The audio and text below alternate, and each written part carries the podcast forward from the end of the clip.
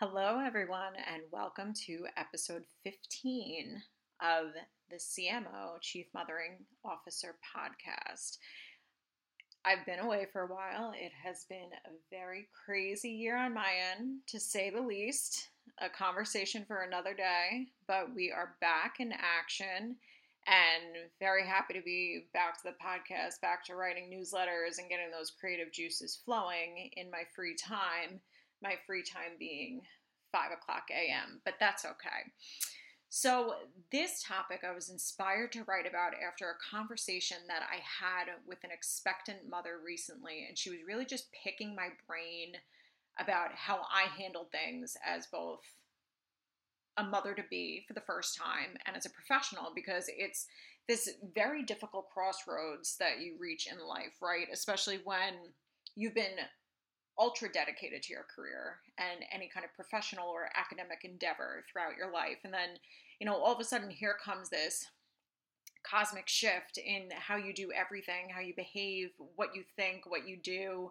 And it's like, how do those two things combine? So, you know, I had, for many of you that know me, more of a kitschy comparative conversation with her about really so many of the things that I have learned and done throughout my almost two years of motherhood. My daughter will be two in two weeks. It's hard to believe. Um, they are these transferable skills. Like parenting skills really are professional assets. They they make sense to use, you know, throughout your career. And as we've talked about on the podcast before, I mean, it is inevitable this consistent bleed between personal and professional lives, right? So, I mean, ultimately, we have to learn stuff in the parenting realm that we can then use to feather our caps in our careers. So, I first of all, I think it's really tough for women in general to read what's in the news, what's in the media. Like everything that I personally have read, and I'm a big social media girl, I always have been was kind of to my detriment when I was pregnant. And it was all about, you know, what mommy blogs were posting or what these other kind of Instagram accounts, these influencers were, talking about. And I felt like these women who were once, you know, donning their red heels and their red lipstick and their leopard colored dresses to the office, aka me, were now drowning, barely keeping their heads above water. They were constantly in survival mode. And it's just exhausting to read about. So you know, my conversation with this woman was just she she's not nervous about birth. She's not nervous about being a parent or a mother per se. She's nervous about the concept of the both. The both being this newfound position of motherhood while, you know, reassembling her professional life pretty much simultaneously and if you live in the United States, you know full well that our maternity leave sucks. It's a big joke. So, I mean, you're really putting yourself back together either after natural birth or surgery while caring for a child and possibly multiple children if you're growing your family. And then, you know, you're also thinking about your transition period from work, your return to work in maybe as little as six to eight weeks, which is really horrifying. So, you know, she was talking to me about kind of the fear behind is her child going to feel loved and cared for while she nurtures her career? And simultaneously, can her career still be nurtured, grown, can it blossom? Can she break the glass ceiling? Can she, you know, repair the broken rung while she's actively creating this family? And honestly there like i said there's a lot of collision that goes on but one thing that i think is really interesting to note if you take a step back and if you already are a mother and you're working you will definitely be able to relate to this but it's like you've been really attending your own school of professional development since the first day your child was born your first child that is. It is like this free free in air quotes education with all of these new things that you you kind of didn't ask to learn in a sense, but you know, you're building upon some skills that you may have already had, but they're embellished and at an exponential fashion, right? And I believe that leveraging those skills that you're learning and you're referring back to as a parent, they've really single handedly helped me to become a better professional. And it's in really three key areas that I touch on in the article if you so choose to read it.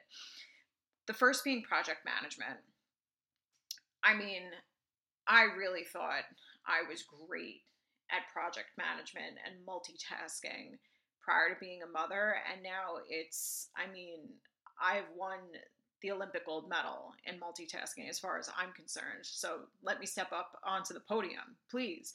Um, I mean, it is just crazy. The amount of things, I mean, the mental load is also involved, which is incredibly taxing. But at the same time, the amount of things that we are able to do and that the brain is able to focus on simultaneously is really crazy. And I'm not talking about being a jack of all trades, master of none, but it's kind of, you know, it's really just managing your life. It's managing a household, managing your work schedule and and balancing yourself as a person. You can't forget about yourself at the end of the day.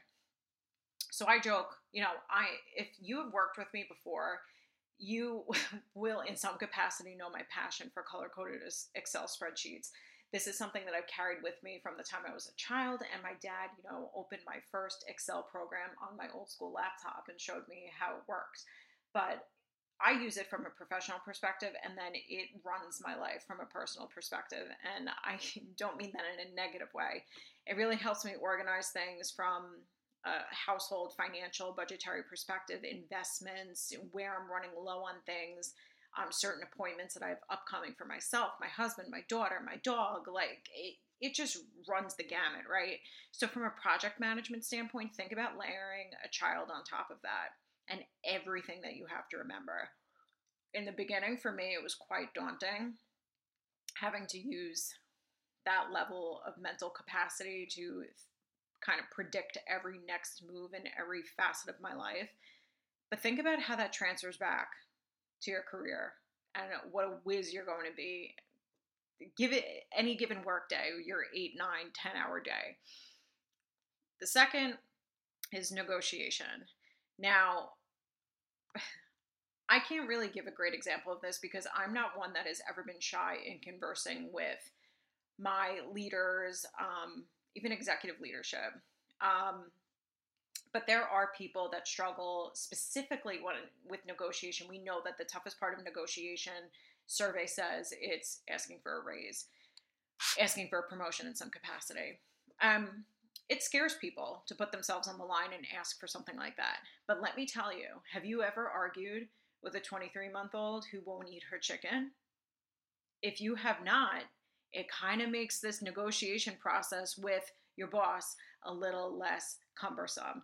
And sure, that may be hyperbolic in the greatest sense, but really, after you're peer mediating your children and you're taking the time and not taking no for an answer, I it really makes a difference in any kind of discussion that you can have at the professional level. And as a total aside, as somebody who is extremely impatient in nature, I've also found that having this kind of tete a tete with your child has made me into a patient woman. So that's also a nice transferable skill that has seamlessly integrated into my work life. The third and final for this discussion, but the third of many, is really having a voice. And I learned this early on with my daughter um, going to her first pediatrician. He was telling me that she had issues with handedness and things like that at way too young of an age. And I had done my own research too, and I just felt that it was very preemptive. So I questioned him on things. I didn't take, granted, this is his job, and I respected that this is what he's trained in, but at the same time, I opened my mouth to advocate for my daughter and for myself. Because without doing so, A, you're timid and people don't know what what you have to say or what you have to offer. And this is not, I mean, the pediatrician is one example, but maybe it's with your in laws and kissing the baby, RSV season. That's another thing I was very vocal about with family in general. Um, it is directly transferable into the work into the workplace. What if you have a really great idea but you're too shy to share it? I mean, have a voice. If somebody is treating you poorly at work um, on a project team or something else that you're doing, if you don't speak up, nobody will ever know how you feel. So becoming a protective mama innately, like, and this goes for dads too, if you struggle with speaking up and advocating for yourself, this bleeds into all different areas of life. So if you are more likely, think about at the end of the day, if you're struggling with bringing something up that's usually, it could be like a meatier, you know, heavily important topic, think about it. Would you do it for your child? Would you speak to your child's teacher if you had a question? Having that kind of mentality really it pulls the strength from within you to really have those difficult conversations at the professional level and you'll be a better professional for it at the end of the day. So like I was saying, a lot of these aren't newfound talents, right? This this article, this conversation is not some revolutionary piece of rocket science that I developed and I'm now sharing with all of you. But if you take a step back and think about both lives that now intersect 24 7, there are key lessons that you can take away from parenthood and your adventure within the chaotic realms of it all that you can then apply to your workday. And anytime that you're really second guessing whether or not you're not making a difference in your career, especially once you're transitioning back to work after maternity leave, you really have to remember these key principles and know that everything that you are doing and learning at home is doing you a great service during the workday. And even if you don't realize it now, maybe it'll take a year. For me, it took about a year and a half for me to really realize that what I was doing as a mother and my parent child relationship had directly and positively impacted who I have transitioned into as the next phase of me in my life. So, congratulations to all of you on earning a free MBA in multitasking. Enjoy all there is to enjoy about parenthood and don't worry about balancing both. It's a constant balancing act, but the key thing to remember is we can learn something new every day at home or at work that can be applied to the other piece of the puzzle.